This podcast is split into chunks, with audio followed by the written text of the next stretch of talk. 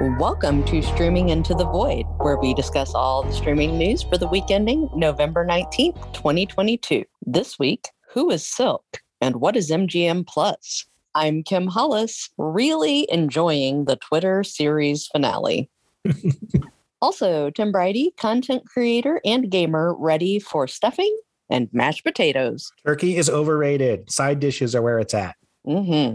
Also, David Mumpower, author of Disney Demystified, streaming media analyst, and asking for everyone to go all in on Streaming Into the Void 2.0.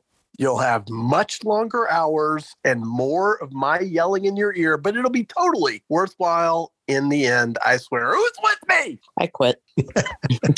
and the podcast is produced and edited by Raul Buriel, who can no longer toot publicly. Oh, just try to stop me. In our deep dive this week, Sony's making a big move as they sign a deal with Amazon to bring multiple Spider Man live action series to MGM Plus and Prime Video. What can we expect to see come out of this deal? Well, people have to figure out what MGM Plus is, which will not be easy, especially since it doesn't even exist yet. I'll certainly try. They've already announced their first series based on the Spider Man character Silk. The series has been in the works for some time with Angela Kang of The Walking Dead as showrunner. Apparently, it'll play on MGM Plus on cable, not on the streaming service before then going to Prime Video. If you're wondering what MGM Plus is and how it is that there is a cable version and a streaming version, it's because right now you know it as Epix, E P I X. It'll be rebranded as MGM Plus in January. Yes, both the streaming service and the cable channel will be called MGM Plus. Yeah, I'm just going to reiterate this because what Raul just said is confusing enough when you just read it out loud. It's going to play on MGM Plus which isn't MGM Plus yet and won't be until January. Right now it's Epix. And by the way, MGM Plus, while it sounds like a streaming service and will be a streaming service, isn't a streaming service in this scenario. Instead, it's referencing the current linear cable channel Epix. And I want to be clear here, it has to go on Epix first because like Raul said, you guessed it folks, it's a licensing nightmare. And out of all of them, nothing is more of a nightmare than Sony Spider-Man rights. Yeah, that's right. I don't know the exact nuance of this, but apparently before Silk can play on a streaming service, in this case, Amazon's Prime Video, it must play on linear, either on broadcast or cable. And in this case, it's going to be playing on the cable channel MGM Plus, formerly known as Epix. I do have to ask you, David, what does all this mean for the prospects of Disney ever getting the Spider Man license back? Uh, hey now, hey now, don't dream it's over. Uh, if you lived in the 80s, you'll get that.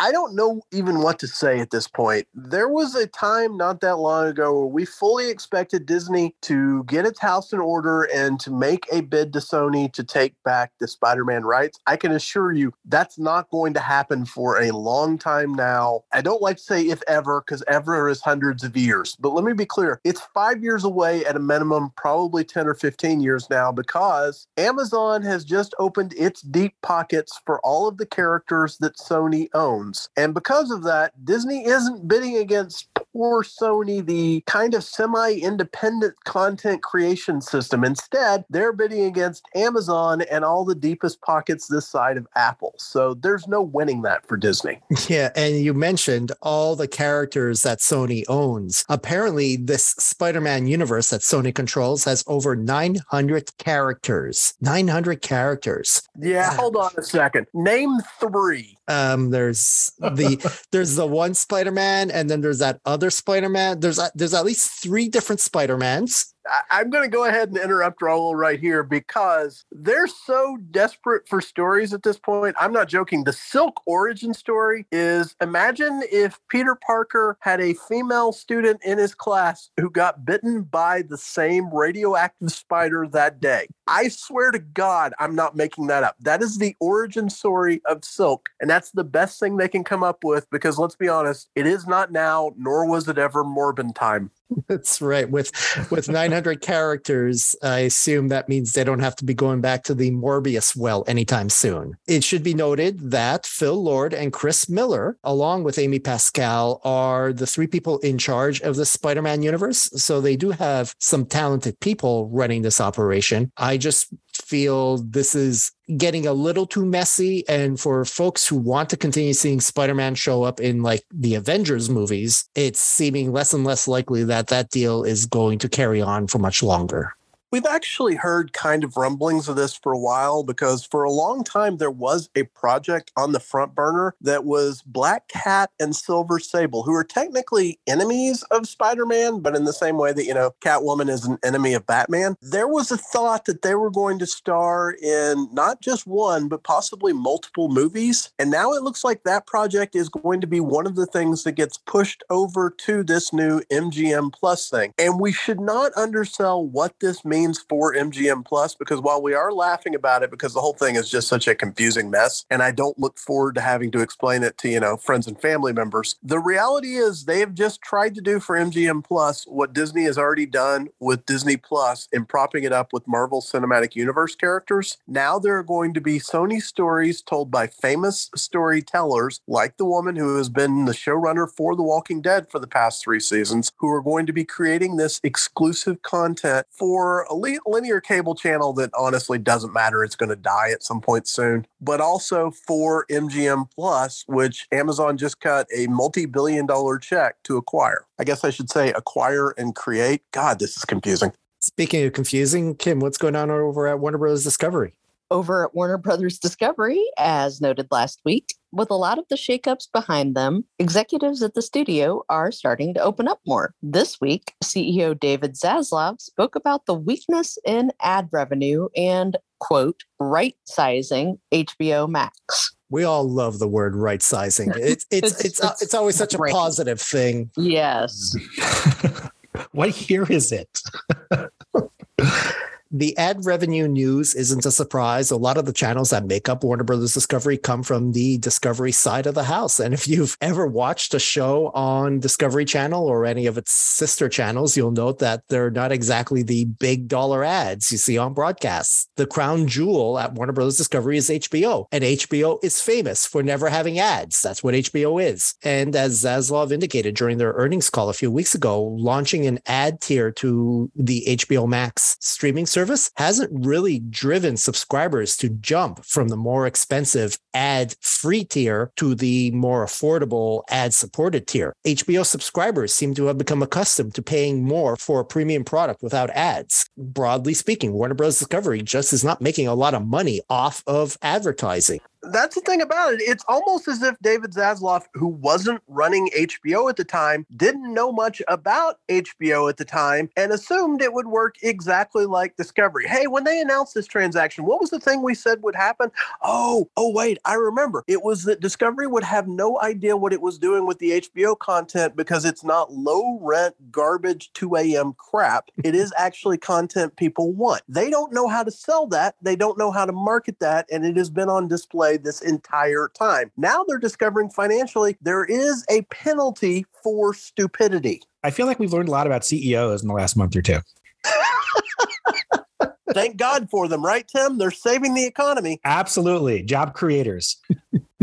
I think this is a testament to what David said that the only place that Warner Bros. Discovery can expect ad growth is right now from their sports broadcasting. We're talking about TNT and TBS. These are channels that show the NBA, that show the NHL, that have March Madness. This is the only place that they're actually going to be expecting ad growth in the coming months. I don't doubt it. I, in fact, I'm totally in accordance with that. You just have to laugh rather than cry. Is there was a John Malone interview the other day where he is trying to sound like he has his finger on the pulse and he has everything figured out and nobody should worry because, as we've said all along, he is the puppet master and Zaslav is just the moron on the string. Well, with Malone now, he isn't happy about how much NBA sports rights cost. He isn't happy about how much NCAA sports cost because, hey, he wants the advertising money and everything else, but he wants it to be without the expenses. And it makes me wonder if he's ever looked at a spreadsheet before. Hey, folks, do you get money for nothing in any corporate scenario? Any of them? I do love how Malone basically threatened Netflix and told them to stay out of sports. He was warning them, saying that it's going to be a very costly endeavor. Yeah, what it's going to be is going to be very costly for Warner Brothers Discovery. If Netflix starts bidding on sports rights, like say the next NBA contract, Warner Bros. Discovery will have to pay more to retain the NBA. And that's the last thing they want. Malone is a guy who has basically been running without competition his entire career. He figured out inroads into the cable markets that were brilliant. I will never undersell the genius of his approach. However, he did it in ways where he could game the system, so to speak. There is no gaming the system now. He is running up against other competitors. And as near as I can tell, you're right, Raul. His only hope is maybe I can bluff Netflix out of the pot. No,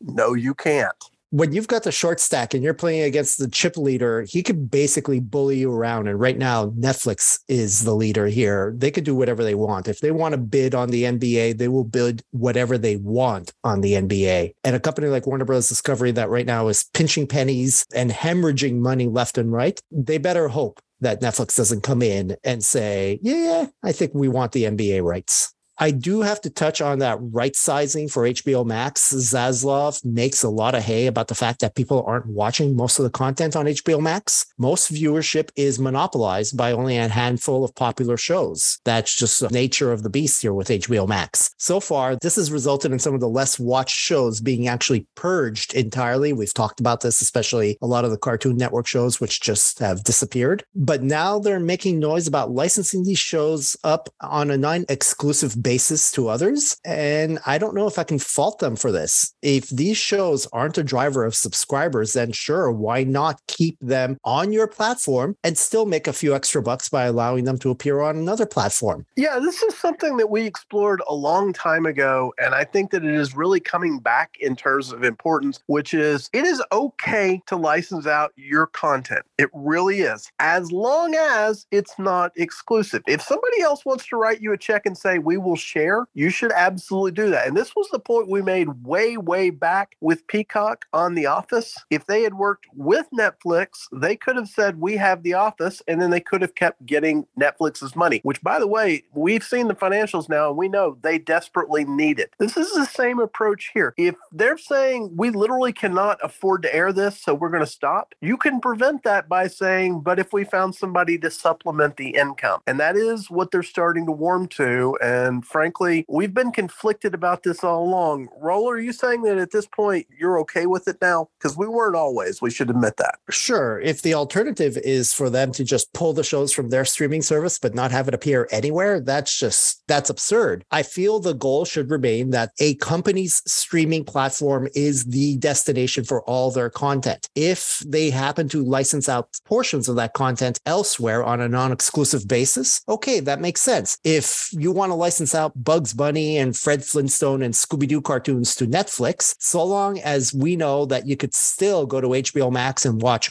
all of the Bugs Bunny episodes and all of the Fred Flintstone cartoons, yeah, sure, go ahead and make a few extra bucks by licensing out some of the content over to Netflix. It's when you're licensing stuff out on an exclusive basis. We saw this with the Harry Potter movies. They're bouncing around left and right. They're on Peacock, they're on HBO Max. They're on Peacock, they're on HBO Max. As a subscriber of streaming services and you happen to want to watch the Harry Potter movies, where are you supposed to go tomorrow? You can't say for sure because they they keep licensing it out on an exclusive basis. And that is proving to be counter to consumer culture. Your viewers are getting irritated by behavior like that. You can't be doing that. The other thing I'll add here, it isn't just HBO Max that is in this situation. As a matter of fact, the reverse is also true of them. We pulled it up the other day, and Kim and I just went into a giggle fit. Kim, do you remember what is currently airing on HBO Max? It seems like it really ought to be on Paramount Plus. I can guess. Is it the Star Trek movies? oh, Yes.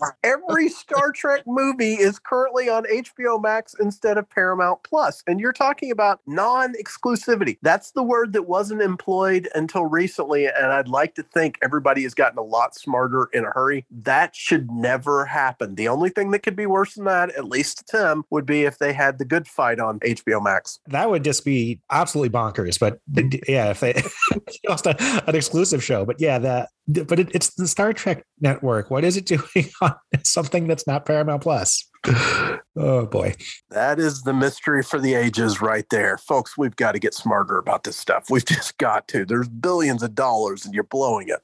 In our rapid fire this week, Apple revealed the plans of their 10 year deal with Major League Soccer. I hope you've got a notepad ready. Raul, break it down for us. the important thing to note here is that you'll be able to subscribe to Apple's Major League Soccer plan through Apple TV. It'll cost you $14.99 per month or $99 for the full season. But Apple TV Plus subscribers can get it for $12.99 per month or $79 for the full season. Yes, that's right. It's not part of any Apple TV Plus bundle, but you do get a small discount if you're an Apple TV Plus subscriber. So, what this boils down to is that it's similar to NBA League Pass or NHL Center Ice, except that instead of subscribing through your cable company, you'll have to do it through Apple. And while it's frustrating that it's not bundled into Apple TV Plus, I think it's going to be equally frustrating to those who want to subscribe who believe that it is part of Apple TV Plus. Yes. And this is where we learned that Apple TV and Apple TV Plus are two entirely separate things. That's exactly it. I imagine that more than a few people will subscribe to the streaming service, Apple TV Plus, believing this is what they need to do to get the MLS package, only to realize that they didn't need to do that. There's also going to be those who are confused as to whether they're going to need the Apple TV set top box. You don't. The app is available through Roku or Amazon Fire or other set top devices. I've in fact heard similar confusion from people who want to watch the Weird Al movie on the Roku channel, but they're saying, oh, I can't because I don't have a Roku, or I can't because I'm not subscribed to the Roku channel. No, you don't need a Roku. And no, you actually don't need to subscribe to the Roku channel. It's free. There's just a lot of product and brand confusion out there right now, and people are going to need a flowchart to understand all of this. It's a mess. Even descriptions of soccer subscriptions are boring.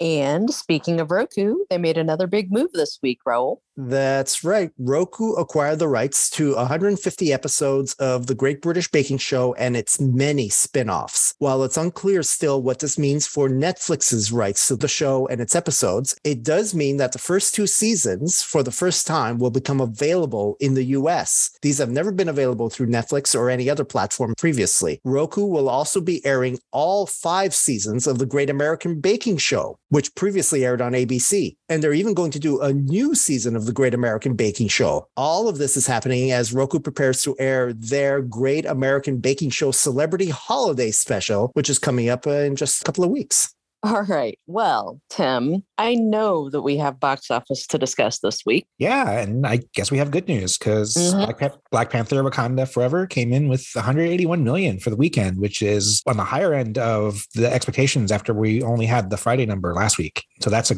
really great sign. Yeah, it definitely grew more than expected. It was one of those situations where every bit of news that came in was a little bit more positive, which frankly hasn't happened much during the pandemic. So I was oh. ecstatic to see it. But this is actually twice recently. Smile did the same thing. So we're definitely seeing an uptick, aren't we? Yep. Smile crossed 100 million, which no one saw that coming prior to its release. Uh, but yeah, um, we do have to see what the hold is for the weekend. I do expect a big drop. It'll still be the top movie by a significant margin, but that's a really good start. We we knew it wasn't going to match the 200 million that the first Black Panther did, but to have a really nice recovery from that Friday number is a very good sign. And I will carry through. And then we have the holiday weekend coming up, and it should push, you know, uh, 400 million at that point. Yeah, and that's the other thing we should add. We're recording this on Friday night, so we don't have any box office numbers yet, but it has already crossed the 400 million mark worldwide, and it looks just really, really good in terms of a cinema score, really good word of mouth, uh, solid Metacritic and Rotten Tomato scores. The last time I looked, the audience score was exceptional. It was like 95. So all the supplemental metrics suggest the fact that people will say at Thanksgiving, "Oh, you got to see New Wakanda Forever." mhm. And Tim, if I can throw in something else, I'd like to add. There are also some rumors. I've been chasing this story a little bit that Wakanda Forever may not debut on Disney Plus in 2022. What Disney has done recently is they have put their MCU titles on Disney Plus as soon as possible to boost hmm. subscriber numbers. This Roughly, time might rough, roughly two months, right? Right, exactly. It's 45 days is the the specific deadline and Disney has basically honored that as much as they possibly could. This one might not do that. They might want to give it more chance to breathe and just, you know, basically Disney is kind of sticking their finger in the wind and trying to take the temperature. What's going on with box office today? Is it better or not? So, there's a lot to track here. Yeah, that's interesting. I have not seen what the holiday slate is. I know Disney has they have an animated movie coming out over Thanksgiving, correct? Yes, they've got Strange World and right, that's right. that one, you know, I'm not sure they're expecting much from, but we're all waiting to see what Avatar 2 does. Right. Yeah, that's the big one. Yeah, I, I I do feel like they're just gonna they may just leave it out there and and if it the of catches on, they'll let it play through through the holidays and try try to catch some of that, that holiday box office rather than sacrifice that by putting it on Disney Plus, which I would have expected it around you know around Christmas when uh, when it when it's released. But if they if they hold it back, I completely understand why. Right. That was absolutely what I expected was a Christmas Day debut and still might happen. But Mhm. there is a, a growing belief that maybe, just maybe, Disney's going to wait on this one. Yeah, with that kind of start, I would not blame them at all. Well, the ratings aren't quite as exciting, but let's talk about them anyway. Yep, we have the Nielsen streaming ratings for Monday, October 17th through Sunday, October 23rd, 2022. And after a big debut last week, unsurprisingly, The Watcher is still your most watched show. 2.5 billion minutes for the first full week of its availability. That's wow, just out of nowhere, I feel like. And we finally answered the question of who watches The Watcher. It's us. it's all of you people, yes. Uh, we do have a couple returning and new shows this week. And second is the return of Love is Blind. Yes, the reality show from Netflix. Four new episodes for its third season, premiered on the uh, 19th of October. There'll be three more on the 26th, three more on November 2nd, and two finale episodes on November 9th. But it returns with just those new first four episodes for 683 million minutes viewed for 31 total episodes. The other thing I've got to say here is we are starting to see Netflix do this trend where they're not releasing everything at once for binging. And if that continues, we really have just invented internet television with Netflix. So Yeah, this is not new, particularly to Love Is Blind. They have done this with this show before from its very first season, where they they did put it out in chunks, uh, and then they went back for the first two seasons. They went back a few months later to follow up on uh, on the couples. But yeah, it's they are starting to lean in more to this weekly model rather than just uh, binge it all at once for for for certain shows. Because the same is true actually of the show that's in third. This is Unsolved Mysteries. Yes, the reboot of the old Robert Stack show from the late 80s, early early 90s. Netflix put out a new season in 2020, and a new season just arrived on, on Netflix in on October 18th. So just in time for this this ratings period. Three episodes only, however, were added of a of nine. There'll be three more on the 25th and three more on November 1st. So this might be here a while because this is actually a very solid number of 672 million minutes for just 17 total episodes, which counts the the first season that they released as well. Yeah, the variety of shows in the top three, all of them being Netflix, but one of them is a thriller, one of them is a reality dating show, and one of them is, I guess, a docu reality investigative series. Just suggests here that, yeah, Netflix is reinventing television on their own terms. They have something for everyone. And unfortunately, that means that they also have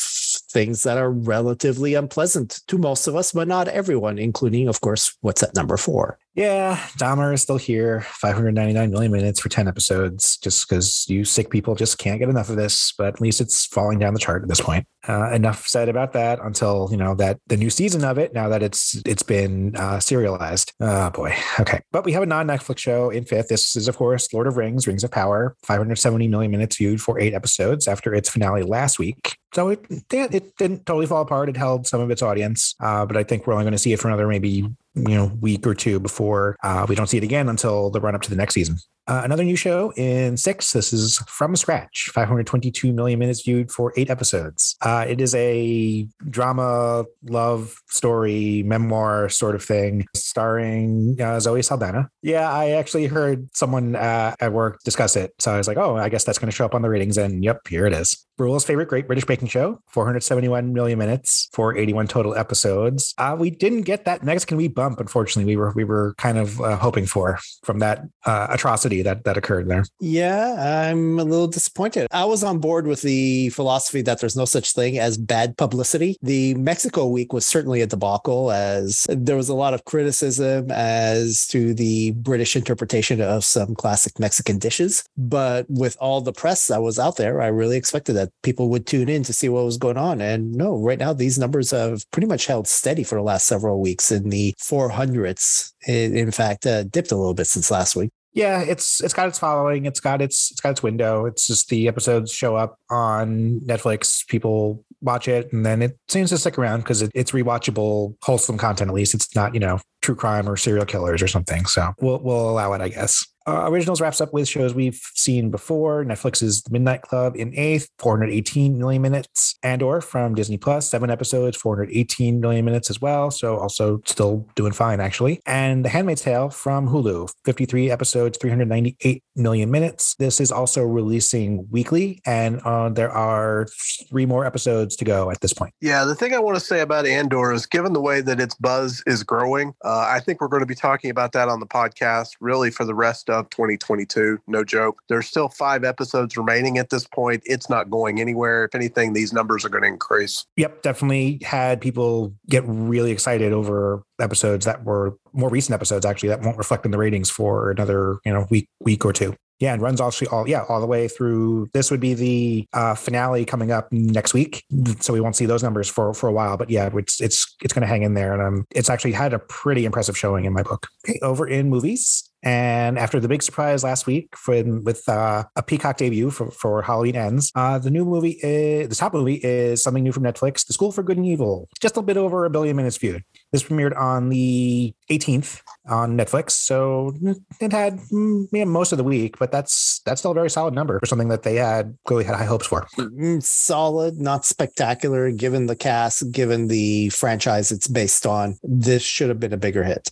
Doesn't look like it was too well, well reviewed though. And I wonder that, if that that had a had an impact on it.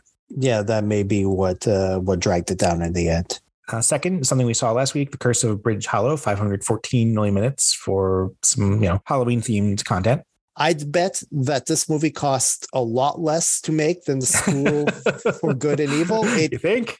Yeah. It didn't get this week as many uh, as high a rating as the School for Good and Evil, but it's doing almost uh, almost as well, and it's probably a much better return on investment for Netflix than the other movie. Yeah, uh, we still have Halloween Ends here. It did completely collapse the theaters in the second weekend, about 80%, but it manages 389 million minutes. And yes, this is on Peacock, still here. Hocus Pocus 2 is in for 386 million minutes. And it just really surprises me how this existing just completely kneecapped the original Hocus Pocus in terms of appearing on the ratings. People just opted for the new one rather than watch the old one a bunch of times, which I don't know. I guess that means enough people enjoyed it to keep watching it rather than be like, oh no, it's you know, it's it's not the same. It's you know, 30 years later, let's let's just keep watching the first one. Yeah, I think that's interesting. And honestly, Hocus Pocus 2 was a lot of fun. They don't waste any time, which the first film people would scream at me, but it did. Um, it's a little slow in the first part of the movie, and the, it's just the Sanderson sisters having fun, which is all anyone really wants.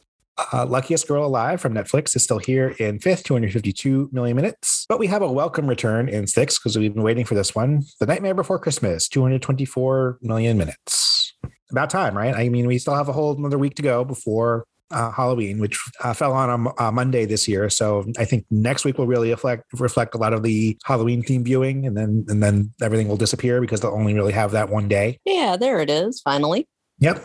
I bet it goes even higher next week as we, we again, like I just said, the week before Halloween. Uh, Sing 2 still hanging around in seventh, 216 million minutes. Inexplicably, Dracula Untold, uh, movie from 2014, 197 million minutes. Uh, I was pretty sure I, I remembered what this one was. And yeah, it was basically where they tried to do origin story Dracula in a movie. And it actually did pretty well in terms of box office. Made about actually made 200 million worldwide somehow, 56 million domestically. But I was like, oh wait, I think I've heard of this one, so I guess I'll give the the Halloween or October bump. I I don't quite know why it's here, but I don't know. There's been Stranger Things that have appeared That's on the list before. Weird, and I don't. I just don't even really remember it. And it's oh, got you like, all are quitters. It's got this Luke was, Evans and Dominic Cooper and Charles Dance. I mean, it's got people. Oh, you all talked about this a lot at the time. This was the okay. Dark Universe. Do you remember that? Oh.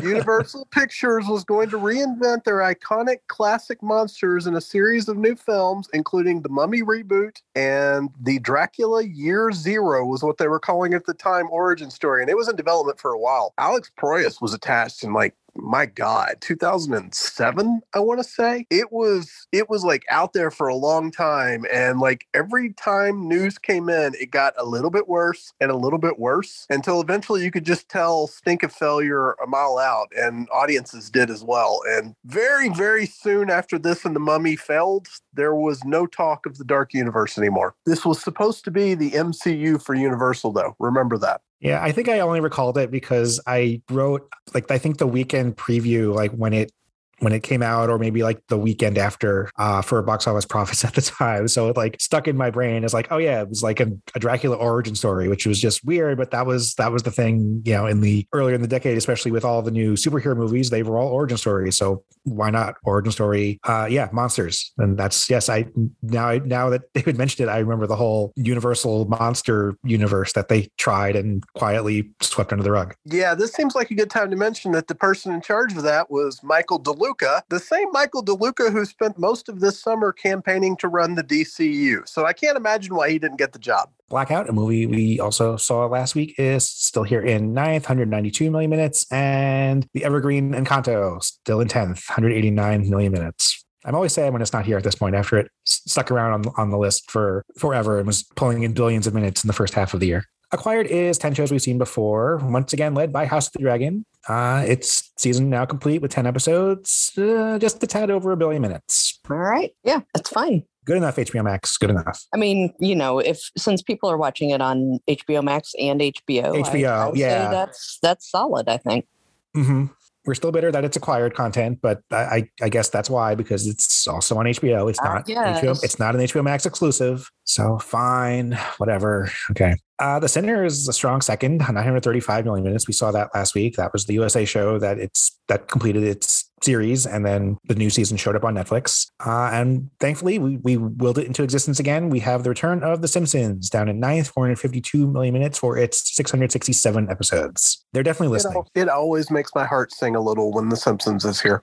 I have to believe that Treehouse of Horror was a large factor for that. That's a good point, actually yeah, overall, it is a pretty quiet week. We do have that big number from from the Watcher, and I, am interested to see where Love Is Blind and Unsolved Mysteries do go with the addition of episodes over the next couple weeks. Uh, but yeah, and then uh, well, now that House of the Dragon is is done, I'm I'm interested what happens there as well. But yeah, otherwise, not that big a week. So we'll we'll see what happens uh, with the Halloween content next week. All right, yeah, that'll be fun to see. Thanks, Tim. In our green lights and cancellations this week, Netflix has picked up Gringo Hunters, a thriller from Imagine Television based on the Washington Post feature about Mexican police who track down American fugitives. I'm sure someone's going to protest how this demonizes American criminals who flee to Mexico. I mean, how dare Mexican authorities chase down Americans who are in their country illegally? Sounds about right. Apple TV Plus has picked up a series produced by Lionsgate and Seth Rogen and Evan Goldberg's Point Grey Pictures. It's a comedy about a legacy Hollywood studio trying to survive in the modern era. Ooh, topical. Rogen is set to star and direct. Point Grey Pictures has a production deal with Lionsgate, which has already produced the Emmy nominated Pam and Tommy for Hulu. Nice. Over at Prime Video, another series that's long been hibernating, Hunters, starring Al Pacino, will be ending after season two. This is a lot like the Carnival Row news from last week. It's like Amazon had forgotten they had these shows in production. And now that the second season is finally getting released, they're cleaning house. As always, we close out the show with what's been keeping us busy over the past week. And for me, David and I caught up on a few more episodes of Interview with the Vampire. Claudia has arrived. And for those of you who are familiar with Claudia, you know that that's kind of a big deal. And everything about her story is amazing. I do think Anne Rice would have been really delighted with this series if she had lived to see it. Thoroughly enjoying the show. It's dark and everything Interview with the Vampire should be. Raul, how about you? I'm going to tell you about Star Trek Lower Decks on Paramount Plus. I wrapped up season three this week, and wrapped up sounds pretty ominous right now. A number of multi season storylines appeared to meet their conclusion with this season's finale, and there wasn't even a cliffhanger. That had me worried. It feels like the writers had basically enough material for three seasons and they wrapped up everything they had to tell us. Fortunately, Paramount Plus isn't done with them. They have uh, greenlit a fourth season, which is now in the works. This, Star Trek Lower Decks, is the Star Trek animated series with a comedic twist. This season, in fact, had a, a bit more drama than in seasons past, which was a little bit surprising, but not at all off putting. Overall, it was a lot more of the same with ensigns Boimler and Mariner and the rest of the Cerritos crew carrying on their misadventures. As lower deckers, our protagonists always get the short end of the stick when it comes to duties and responsibilities. In this season, that approach was extended to the ship itself and the entire California class of vessels, who always get cleanup duty after more recognizable ships like the Enterprise finish their job. For example, a major plot point this season is how the Cerritos is tasked with the responsibility of second contact, visiting planets after other ships have already had first contact. While the series has a number of in jokes that'll mostly be appreciated by Star Trek fans, it's light enough that almost anyone can pick it up quickly and enjoy it. The whole season is only 10 episodes long, and each episode is less than 30 minutes in length. So it's great for binge watching. And I hope we get, in fact, a lot more than just a fourth season. It's great comfort viewing. We have strong opinions about Star Trek Lower Decks. we do. Tim, what do you have strong opinions about? Well, Kim, you you kind of made the same joke I was about to make uh, with your intro, but because the only thing I really watched this week was possibly a finale, but not, not quite a series finale, but yes. the finale of Twitter. Yes. You know, because of a series of ridiculous acts by a colossal idiot, the platform is likely on the verge of collapse. It's still alive as we record this, but it just feels like the entire medium could vanish at any moment now. Yeah. So just the other night was kind of amazing. The entire vibe was like the last day of high school and you were trying to get everyone to sign your yearbook, swearing to people you'd keep in contact, even though you were and never going to speak to them again. I mean, people brought up their favorite, you know, tweets or other moments of just, you know, days on the platform, like, you know, days when you know Trump did something or whatever. you know, we, we we called it the hell site, but you know we did so with affection. And if it goes away, I'm sure there will be an accepted replacement somewhere. Please don't be Mastodon. Uh, but it it really just won't be the same. you suck, Elon. He really does. But yeah, there has been a lot of entertaining moments coming from this implosion. Mm-hmm. Okay, David, how about you? Like Tim and Kim, I have also watched the implosion of Twitter, which has been hysterical to watch. As someone recognizes their grotesque incompetence in front of hundreds of millions of people simultaneously, I've enjoyed that. But I've also been reading Bubble Ball Inside the NBA's Fight to Save a Season. As a Disney writer by trade, I covered the aspects that were important to me of the NBA finishing its season at Walt Disney World. And since Ben Golliver was on the inside with the NBA team, games. I was really looking forward to this. I'm about eight chapters in, and it's been kind of a strange mixed message so far. For example, he kind of made a hero out of Kyrie Irving for his stance, which we've later discovered was incredibly disingenuous on any number of levels. And the author, Ben Golliver, also had a fascinating health issue that almost caused him to have to miss this, and it created a surprising amount of intrigue at one point in the book. I'm thoroughly captivated by it, and I can't wait to see what someone who had no connection to Disney whatsoever actually wound up thinking after they were embedded there during a pandemic for several months.